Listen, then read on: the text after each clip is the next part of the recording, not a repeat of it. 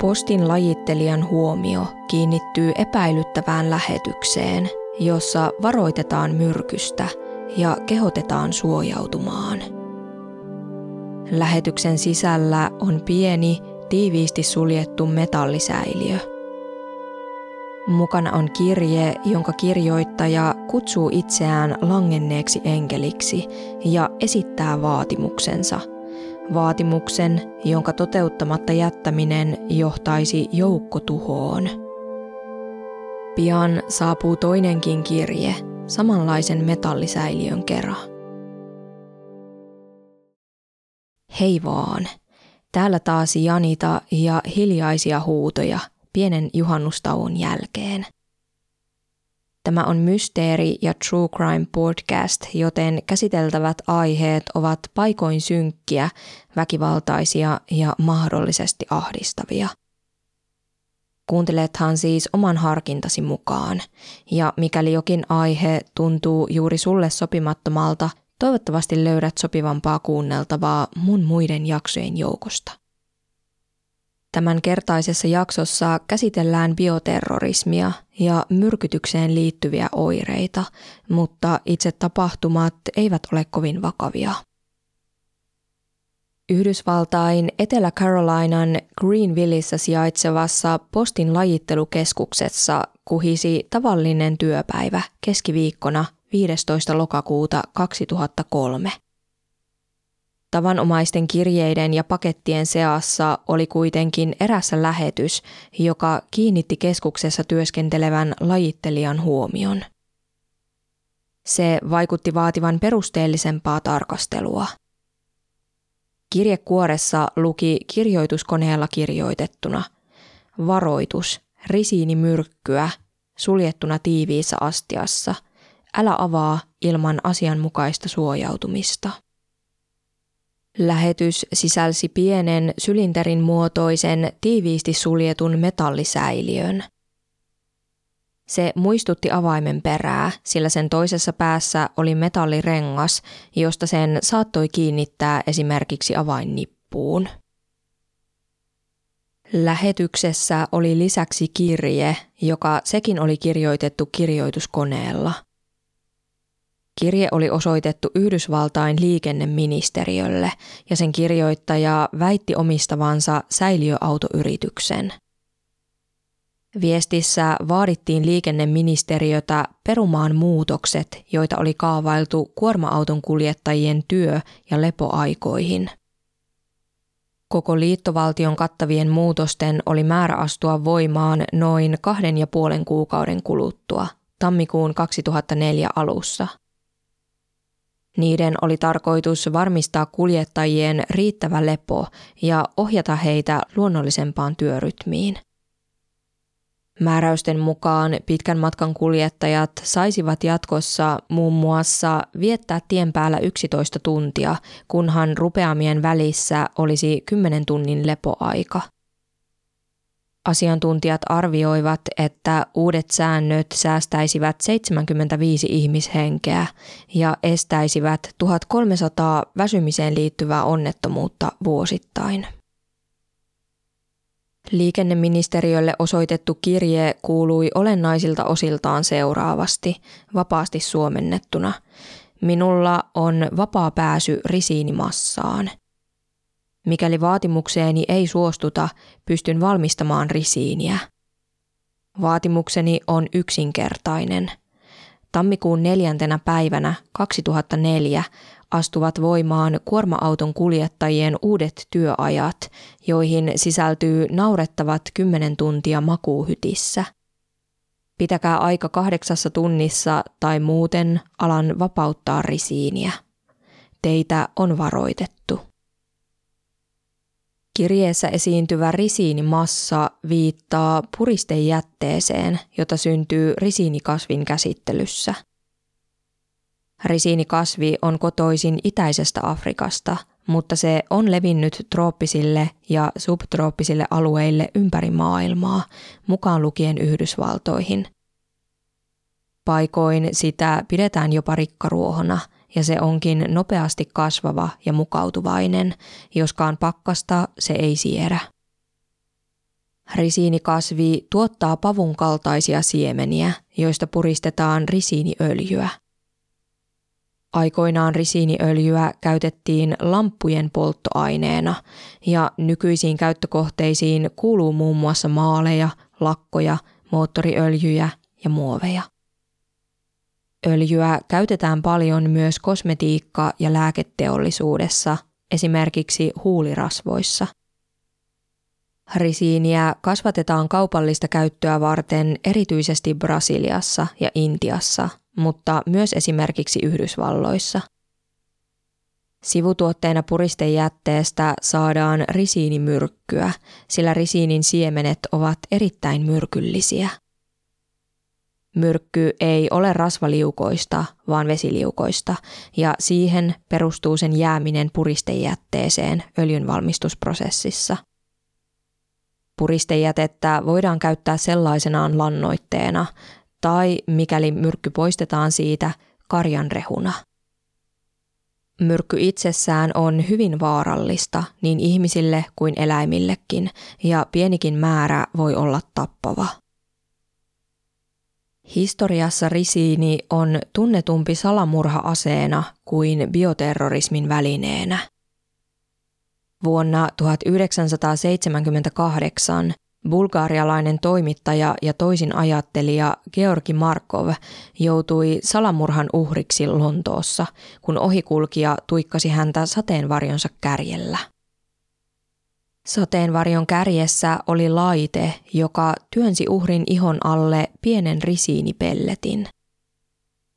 Risiini onkin potentiaalinen myrkky paitsi tappavuutensa vuoksi myös siksi, että sitä on melko helppo valmistaa. Valmistusprosessi ei juurikaan vaadi tieteellistä osaamista, eikä risiinin turvallinen käsittely ole niin vaikeaa kuin joidenkin muiden aineiden. Mitä tulee bioterrorismiin, risiinillä ei ole aivan samanlaista joukkotuhopotentiaalia kuin esimerkiksi pernaruttoitiöillä, jotka leviävät ja tarttuvat huomattavasti herkemmin hengitysilman mukana.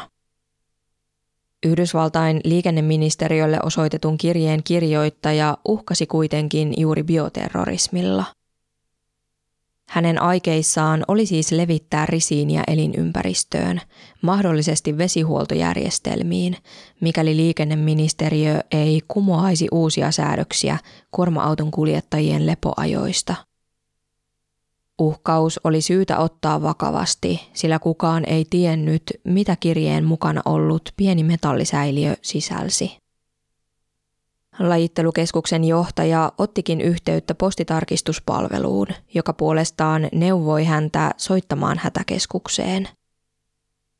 Noin tuntia myöhemmin paikalle lajittelukeskukseen saapui ensiapuhenkilökuntaa, poliisiviranomaisia ja palokunnan vaarallisten aineiden yksikkö.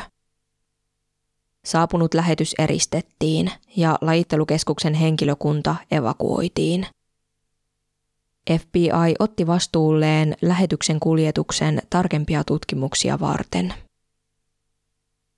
Seuraavana päivänä 16. lokakuuta Etelä-Carolinan terveys- ja ympäristöviranomaiset vastaanottivat lähetyksen ja alkoivat tutkia metallisäiliön sisältöä, joka oli valkeaa, rakeista jauhetta – Laboratoriotutkimuksissa pyrittiin yleisten toimintatapojen mukaisesti testaamaan kaikki mahdollinen, esimerkiksi pernaruttoitiöt, mutta vastaavuutta ei löydetty.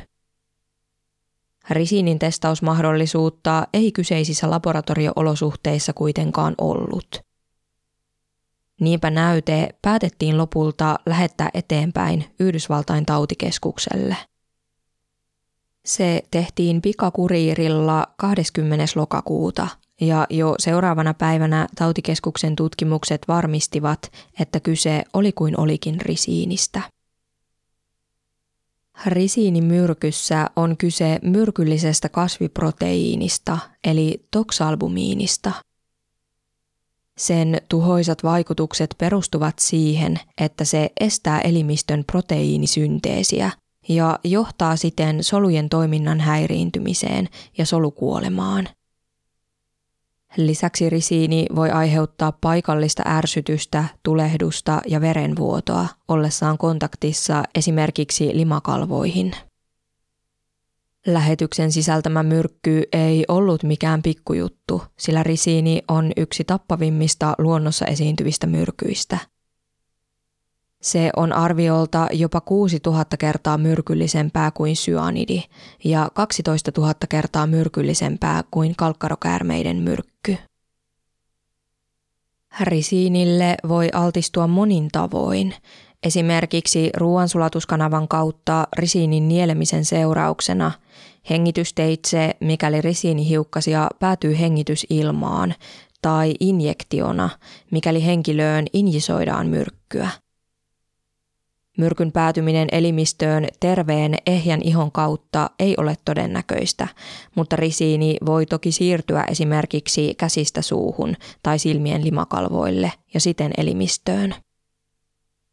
Hengitettynä tai injisoituna risiini on vaarallisempaa kuin nieltynä, mutta nieltynäkin se on erittäin myrkyllistä. Jo muutaman siemenen syöminen voi tappaa ihmisen ja vähäisempi altistus voi sekin johtaa vaikeisiin oireisiin. Altistusta vasta riippumatta oireet alkavat yleensä muutamien tuntien kuluessa, mutta myös useiden päivien viive on mahdollinen. Henkilö saattaa jopa olla oireeton, kunnes kliiniset löydökset paljastavat häiriöitä sisäelinten ja keskushermoston toiminnassa. Ihmisten välillä risiinimyrkytys ei voi tarttua. Nielty risiini aiheuttaa tyypillisesti rajua oksentelua ja ripulia, joka voi olla veristä. Potilaalla saattaa esiintyä vatsakramppeja, nielemisvaikeuksia ja polttavaa kipua suun, kurkun tai ruokatorven alueella.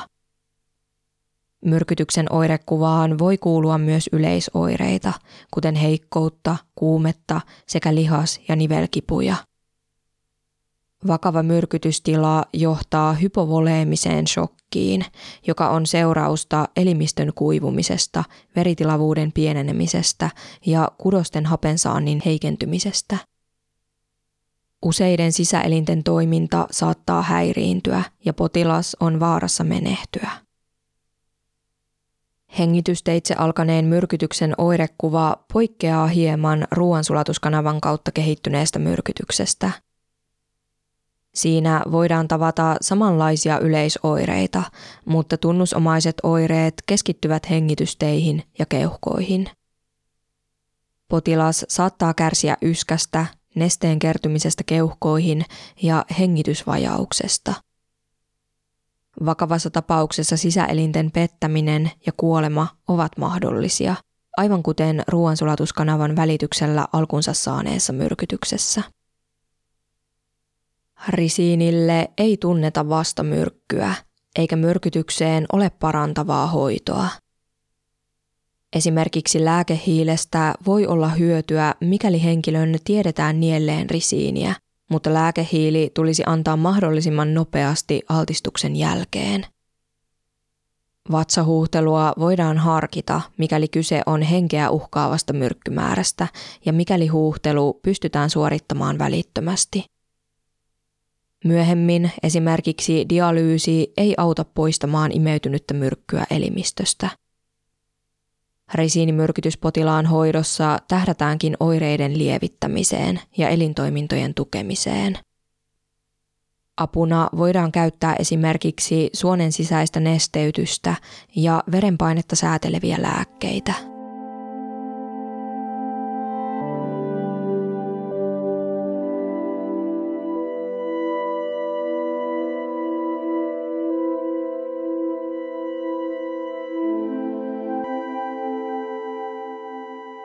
Viranomaisilla oli edessään haasteita, sillä uhkarisiinistä ja sen aiheuttamasta ympäristön kontaminaatiosta oli heikosti tunnettu ja tutkittu. Sama päti moniin muihinkin myrkkyihin ja taudin aiheuttajiin, joihin kätkeytyi mahdollisia kansanterveydellisiä riskejä. Kaksi vuotta aikaisemmin, eli syksyllä 2001 lähetetyt Pernarutto-kirjeet olivat paljastaneet merkittäviä puutteita tiedossa, joka liittyi kontaminaation, ihmisaltistuksen ja sairastumisen välisiin suhteisiin. Toimiin ryhdyttiin kuitenkin aikailematta – Samana päivänä, jona lähetyksen sisältö varmistui risiiniksi, Yhdysvaltain tautikeskus kokosi lähetystä käsitelleeseen lajittelukeskukseen työryhmän, joka koostui toksikologian, teollisuushygienian ja epidemiologian ammattilaisista. Lajittelukeskus suljettiin, jotta siellä saatettiin suorittaa perusteellisia tutkimuksia – oli tärkeää selvittää, oliko ympäristö kontaminoitunut ja aiheuttanut ihmisille myrkytysriskiä tai jopa sairastumisia. Samoihin aikoihin käynnistettiin tutkimukset siitä, oliko postityöntekijöissä havaittavissa myrkytyksen merkkejä. Mahdollisia myrkytystapauksia alettiin tarkkailla niin paikallisesti kuin kansallisestikin. Tutkimukset lajittelukeskuksessa aloitettiin selvittämällä seikkaperäisesti se prosessi, jonka kirjeet ja paketit kävivät siellä läpi. Apuna käytettiin lajittelukeskuksen työntekijöitä, jotka luonnollisesti tunsivat käytännön toimintatavat paremmin kuin kukaan. Heidän avullaan tutkijat jäljittivät risiinilähetyksen kulun ja kaikki paikat, joihin se oli ollut kontaktissa – Kontaktipaikoista, kuten liukuhihnoilta ja lastaus- ja lajittelukoneista, otettiin näytteitä teollisuushygienian asiantuntijoiden johdolla. Näytteiden keruussa noudatettiin tarkkoja varotoimenpiteitä. Siitä oli vastuussa vain yksi henkilö, joka vaihtoi hanskat jokaisen näytteen välissä, jotteivät näytteet kontaminoituneet toisistaan – Kaksi henkilöä avusti näytepuikkojen ojentamisessa ja otettujen näytteiden sulkemisessa muovipusseihin. Siinä missä neljäs henkilö kirjasi ylös näytteiden numerot ja ottopaikat ja otti valokuvia.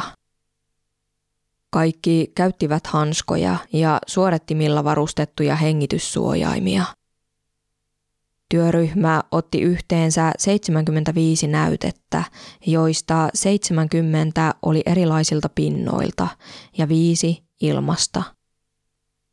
Ne lähetettiin analysoitaviksi Yhdysvaltain tautikeskuksen bioterrorismiin keskittyvään laboratorioon. Tutkijat kävivät läpi 36 työntekijää, jotka työskentelivät lajittelukeskuksen niissä osissa, joissa käsiteltiin postia – Heiltä kerättiin tietoa muun muassa heidän työnkuvastaan, terveydentilastaan ja mahdollisista oireistaan. Lisäksi heille tarjottiin tietoa risiinistä ja risiinialtistuksen aiheuttamista oireista. Työntekijöitä haastattelemalla tutkijat saivat rajattua joukosta neljä henkilöä, jotka olivat koskettaneet risiinilähetystä – Kyseisistä henkilöistä ainakin kaksi oli käyttänyt hansikkaita. Risiinimyrkytykseen mahdollisesti sopivia oireita todettiin kahdeksalla työntekijällä, joista yksi oli ollut konkreettisesti kosketuksissa lähetykseen. Kaikille oireille pystyttiin kuitenkin löytämään jokin muu selitys. Monet risiinimyrkytyksen oireethan ovat varsin tavanomaisia yleisoireita, kuten kuume, väsymys ja lihaskivut. Mielenkiinnon kohteina eivät olleet pelkästään postikeskuksen työntekijät, sillä oli huomioitava myös se mahdollisuus, että risiinialtistusta oli tapahtunut jotenkin muutenkin kuin postitse. Erityisesti paikallisissa sairaaloissa tehostettiin valvontaa – sen avulla pyrittiin tunnistamaan potilaat, jotka kärsivät tai olivat hiljattain kärsineet keuhkopöhöstä, hengitysvajauksesta tai useiden sisäelinten samanaikaisesta vajaatoiminnasta.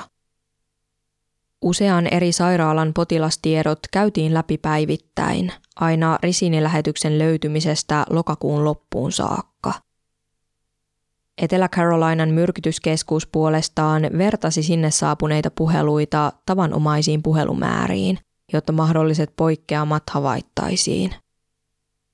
Puhelumäärät pysyttelivät kuitenkin normaalilla tasolla. Sairaalavalvonnassa ilmeni kolme risiinimyrkytysepäilyä.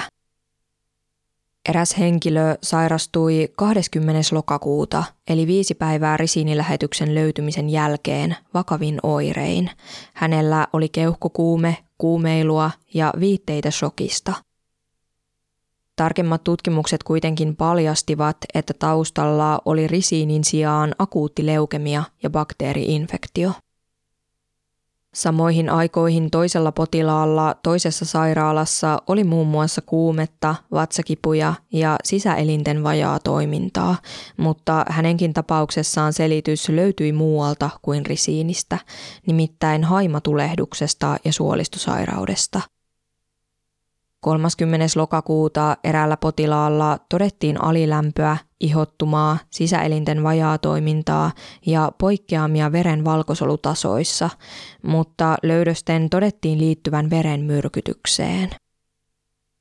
Yksikään epäilyistä ei siis lopulta osoittautunut risiinimyrkytystapaukseksi.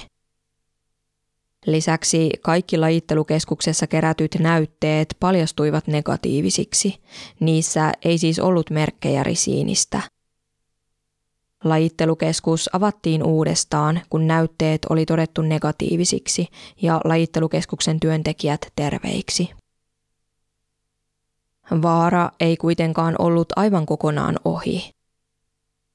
Kirjeen lähettäjä hän oli vaatinut, että uudet määräykset kuorma-auton kuljettajien lepoajoista tulisi kumota. Lähettäjä oli uhannut aloittaa myrkyttämisen vasta sitten, mikäli niin ei tapahtuisi, ja säädökset astuisivat voimaan tammikuun alussa. Kirjeen lähettäjän tai lähettäjien henkilöllisyyden selvittämiseksi oli mitä luultavimmin myös julkista painetta – sillä FBI oli tiedottanut tapauksesta laajalti ja siihen liittyvä uhka oli kansalaisten tiedossa. Johtolangat olivat kuitenkin hataria, sillä kirje ei sisältänyt minkäänlaisia tunnistetietoja. Sen kirjoittaja käytti itsestään vain nimeä Fallen Angel, eli langennut enkeli – Väite siitä, että kirjoittaja omisti säiliöautoyrityksen, ei sekään rajannut epäiltyjen joukkoa riittävästi, jotta tutkijat olisivat päässeet langenneen enkelin jäljille. Yleisövihjeiden toivossa FBI päätyi lopulta tarjoamaan 100 000 dollarin rahapalkkiota vihjeestä, joka johtaisi risiinilähetyksen taustalla olevan tahon kiinni jäämiseen ja pidätykseen. Torstaina 6. päivä marraskuuta edelleen vuonna 2003 löydettiin toinen epäilyttävä kirjelähetys. Se oli osoitettu valkoiseen taloon, presidentin virkaasuntoon ja työpaikkaan Washington DCissä, joskin osoitteen postinumero oli virheellinen. Lähetys jäi Yhdysvaltain salaisen palvelun haaviin keskuksessa, joka vastasi valkoiseen taloon osoitetun postin lajittelusta – Matkansa se oli aloittanut jostain muualta. Pystyttiin nimittäin jäljittämään, että lähetys oli käsitelty Tennesseein osavaltion Chattanoogaassa sijaitsevassa postikeskuksessa 17. lokakuuta, eli kaksi päivää sen jälkeen, kun ensimmäinen risiinilähetys oli löydetty Etelä-Carolinassa.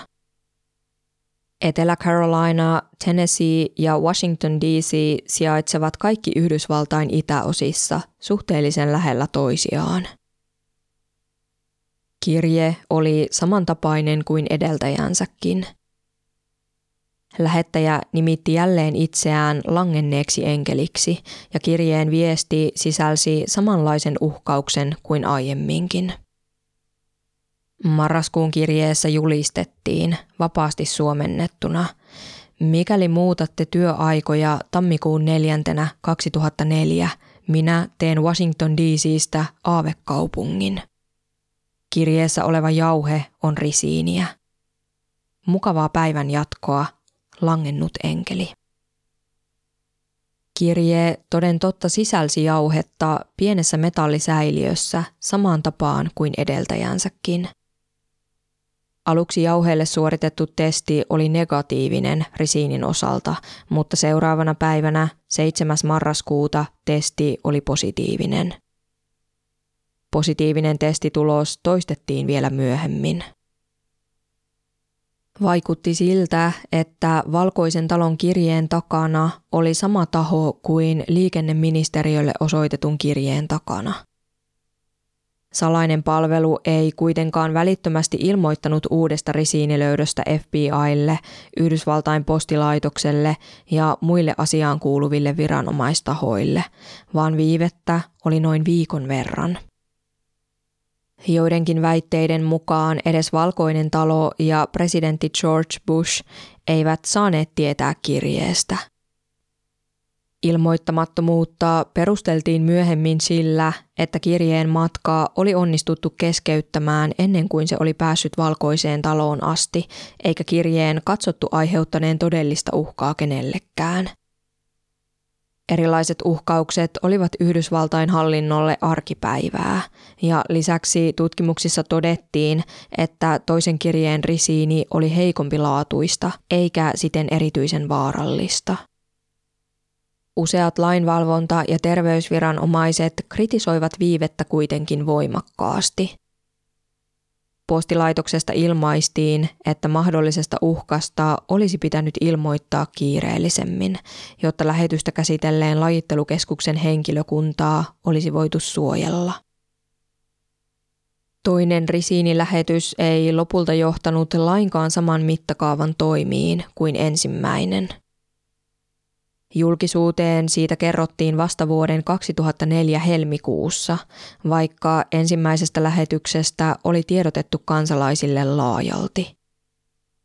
Toista kirjettä ei ollut katsottu kansanterveydelliseksi uhkaksi ja lisäksi oli arvioitu, että kirjeen salaamisesta saattaisi olla hyötyä tapauksen tutkinnan kannalta.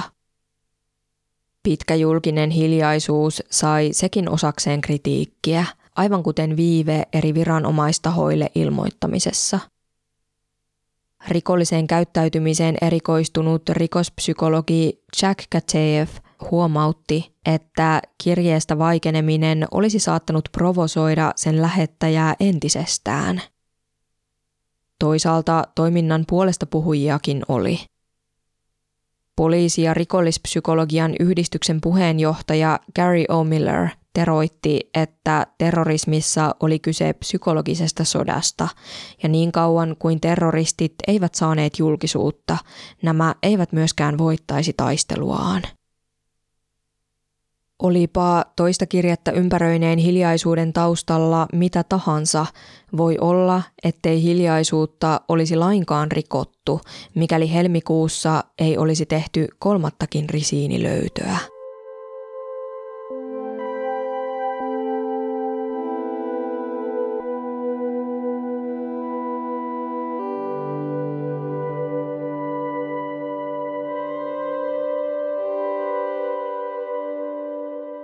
Kolmas löytö tehtiin Yhdysvaltain lainsäädäntöelimen eli kongressin senaatissa maanantaina toinen helmikuuta 2004.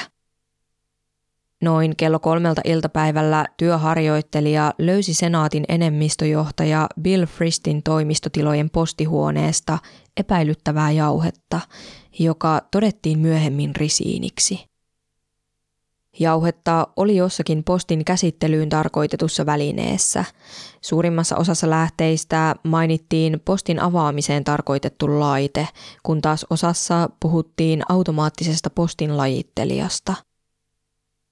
Jauheen määrä oli hyvin vähäinen, mutta löytö johti merkittäviin varotoimenpiteisiin – Löytöpaikan välittömässä läheisyydessä oli oleskellut useita työntekijöitä, joista parikymmentä joutui käymään dekontaminaatiosuihkussa, jättämään omat vaatteensa ja henkilökohtaiset tavaransa ja palaamaan kotiin poliisin tarjoamissa haalaripuvuissa – Osa senaatin työntekijöistä tosin kuvaili myöhemmin, ettei tilanne ollut varotoimenpiteistä huolimatta ollut hallinnassa, vaan pikemminkin kaauksen vallassa. Tieto oli nimittäin välittynyt hitaasti ja tehottomasti, eikä osa ihmisistä ollut ohjeistettu dekontaminaation tarpeesta, vaan he olivat jatkaneet arkeaan normaalisti. Vaikutusta saattoi toki olla sillä, ettei jauhetta ollut välittömästi tunnistettu risiiniksi tai muuksi myrkyksi. Aivan ensimmäinen testi oli ollut risiinin osalta negatiivinen. Negatiivinen tulos oli linjassa kongressin aiempienkin kokemusten kanssa. Ei nimittäin ollut suinkaan ensimmäinen kerta, kun sinne oli postitettu epäilyttävää materiaalia, joka myöhemmin olikin osoitettu vaarattomaksi. Myöhemmät testit varmistivat kuitenkin, että Bill Fristin toimistosta löydetty jauhe oli kuin olikin risiiniä. Tilanteen sekavuudesta huolimatta riskejä yritettiin hallita, sillä kolme senaatin rakennusta päädyttiin sulkemaan tilapäisesti. Bill Fristin toimistossa suoritettiin tarkempia tutkimuksia – ja muitakin senaattorien toimistoja käytiin läpi siltä varalta, että niistä löytyisi viitteitä risiinistä. Tutkijat alkoivat myös jäljittää postiliikennettä ja selvittää, oliko missään risiinin jäämiä tai oliko Bill Fristille lähetetty uhkaavaa postia. Tutkimukset paljastivat, että löydetty risiini oli ominaisuuksiltaan sellaista, ettei se olisi voinut levitä ilmateitse, esimerkiksi ilmastointikanavan kautta. Ilmastointikanavista ei myöskään löytynyt jälkiä risiinistä. Vaikutti siis siltä, että risiini oli päätynyt löytöpaikkaansa fyysisempää reittiä, mahdollisesti jonkin kirjeen tai paketin mukana. Käytäntönä oli, että kongressin viranomaisille lähetetyt kirjeet ja paketit säilytettiin erillisessä tilassa ennen vastaanottajille toimitusta, jotta mahdolliset myrkyt saatiin tuhottua. Ja lisäksi jokaisesta kirjeestä oli tapana avata yksi nurkka, jotta mahdolliset irtonaiset jauheet voitiin ravistaa pois. Tässä tapauksessa risiinin koostumus oli kuitenkin sellaista, että aine oli saattanut jäädä kirjekuoreen varotoimenpiteistä huolimatta. Jauheen löytöpaikan läheltä löydettiinkin pino hiljattain avattuja kirjeitä, joita tutkijat alkoivat käydä läpi. Prosessi oli hidas ja hankala, sillä kirjeitä piti käsitellä hyvin varovasti, jottei todistusaineistosta tuhoutuisi häivääkään. Risiinin alkuperää ei kuitenkaan onnistuttu selvittämään. Yhteensä tuhansia postilähetyksiä käytiin läpi ja ainakin yli 40 kirjettä testattiin tarkemmin, mutta turhaan. Muiden senaattorien toimistoista ei löydetty viitteitä risiinistä, eivätkä muutkaan tutkimukset tuottaneet tulosta – muuan republikaanien kansalliselle komitealle osoitettu kirje, joka herätti huomiota eräässä postitoimistossa, sisälsi epäilyttävää jauhetta, mutta tutkimukset osoittivat, ettei kyse ollut risiinistä. Yhtäkään myrkytystapausta ei taaskaan todettu.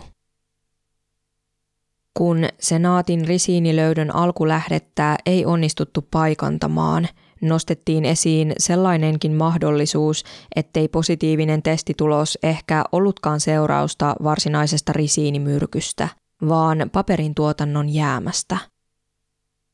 Risiinikasvin käsittelyssä syntyviä sivutuotteita saatetaan nimittäin käyttää paperin valmistuksessa – Testit, joita jauheelle oli tehty, olivat hyvin herkkiä ja osa tutkijoista piti ainakin teoriassa mahdollisena, että testit olisivat havainneet kyseiset jäämät ja tulkinneet ne risiiniksi.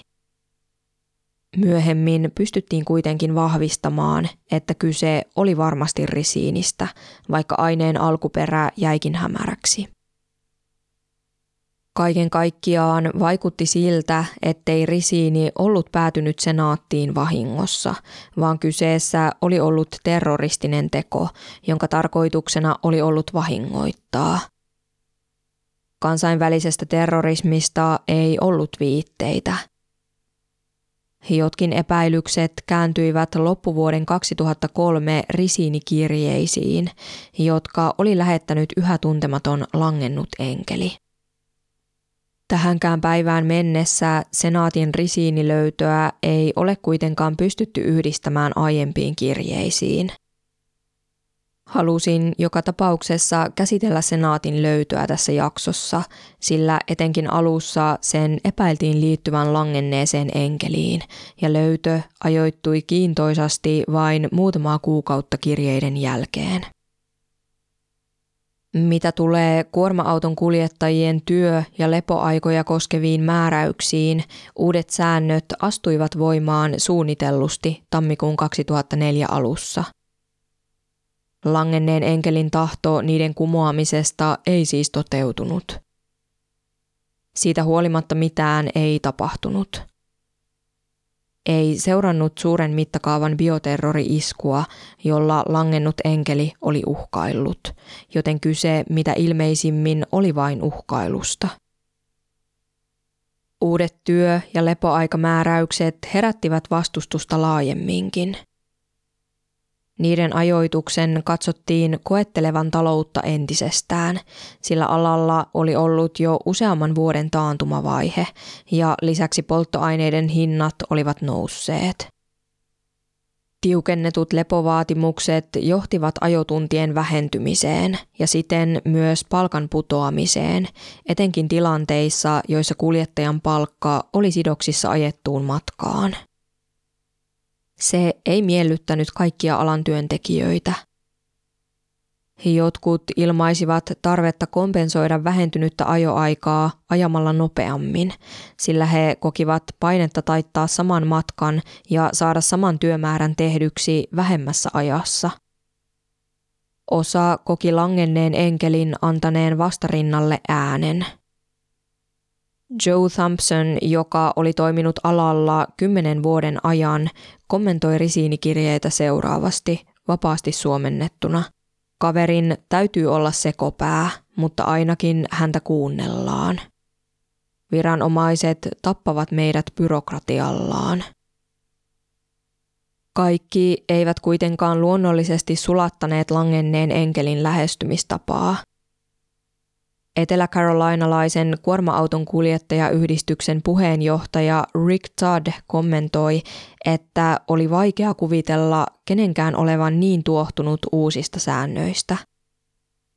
Hän huomautti lisäksi, että mikäli kirjeiden lähettäjä todella oli alan ihminen, tämän toiminta valoi ikävään valoon koko alaa ja erityisesti miljoonia ahkeria kuljettajia ympäri Yhdysvaltoja. Tyytymätön kuorma-autoalan toimija oli risiinikirjeiden tapauksessa merkittävä tutkintalinja, mutta vaikka tutkijat haastattelivat alan toimijoita ja selvittelivät potentiaalisten henkilöiden taustoja, he eivät päässeet kirjeiden lähettäjän jäljille. Asiantuntijat pystyivät kylläkin päättelemään sen verran, että risiini oli todennäköisesti peräisin Yhdysvalloista ja kyseessä oli siis kotimainen rikollisuus, eikä esimerkiksi kansainvälinen terrorismi. Kansainvälisen terrorismin tunnusmerkit eivät muutenkaan täyttyneet, vaikka tiedossa olikin, että esimerkiksi irakilainen terroristiryhmä oli valmistanut risiiniä.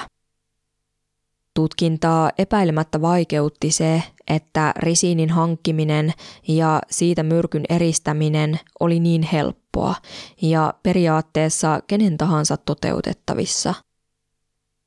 Lisähaasteita asetti se, ettei risiinikirjeistä löydetty DNAta tai sormenjälkiä, jotka olisivat avustaneet tutkinnassa. Aluksi esiintyi joitakin epäilyksiä siitä, että vastuussa saattaisi olla sama taho kuin vuoden 2001 Pernaruttokirjeiden tapauksessa, joka oli yhä selvittämättä. Merkittäviä erojakin kuitenkin oli. Yksi niistä oli se, että risiinikirjeissä myrkky oli suljettu erilliseen säiliöön ja sen läsnäolosta oli varoitettu selväsanaisesti, toisin kuin Pernaruttokirjeissä – Tapausten välillä ei nykytiedon valossa ole yhteyttä. Loppuvuodesta 2004 yli vuosikirjeiden jälkeen ratkaisevasta vihjeestä tarjottava palkkio kasvatettiin 100 000 dollarista 120 000. Sitä lupasivat yhdessä FBI, liikenneministeriö ja postitarkistuksista vastaava viranomaistaho. Palkkiota ei ole kuitenkaan koskaan lunastettu.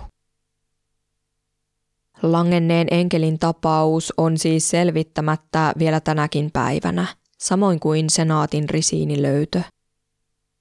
Tapaukset ovat kenties kuitenkin osaltaan johtaneet syvempään ymmärrykseen ja parempaan valmiuteen, mitä tulee risiinin käyttöön biologisena aseena – Esimerkiksi vuonna 2007 julkaistiin tutkimus siitä, miten ensimmäiseen risiinilähetykseen reagoitiin ja miten tapaus osoitti tarpeen järjestelmälliselle, monitahoiselle ja monitieteelliselle lähestymistavalle.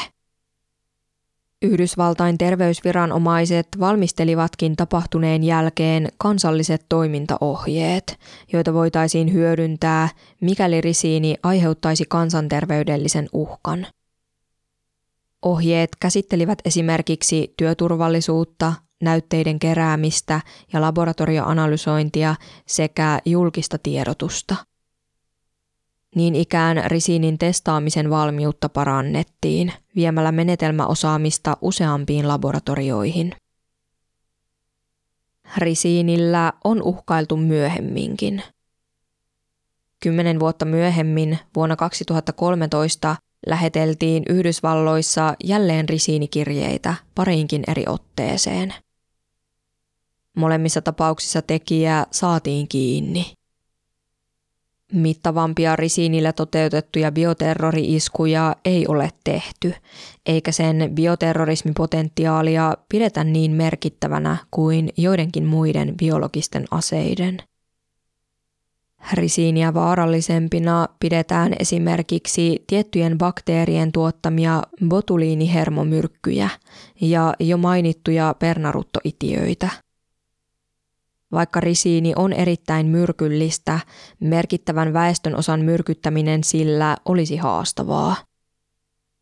Sitä on vaikea levittää ilmateitse ja sen tehokas levittäminen vesihuoltojärjestelmään vaatisi suuren määrän puhdasta risiinijauhetta, määrän, jonka valmistaminen salassa olisi hyvin haasteellista. Juomaveden klooraus, ultraviolettisäteilytys ja muu käsittely voisivat nekin vaikeuttaa bioterrori-iskun toteutusta. Siitä huolimatta vuoden 2003 risiinikirjeisiin kätkeytyi konkreettinen vaara – Isolla myrkytysaallolla uhkailu saattoi lopulta olla pelkkää isottelua, mutta jo kirjeet itsessään olivat uhka sisältämänsä myrkyn takia. Niiden lähettäjä vaaransi tietoisesti kanssa ihmistensä turvallisuutta, huolimatta siitä, että pyrkimyksenä saattoi olla pelkkä pelottelu. Olikin onni, että langennut enkeli ei alkanut saastuttaa elinympäristöä, vaan lankesi lopulta vain kirjeisiin.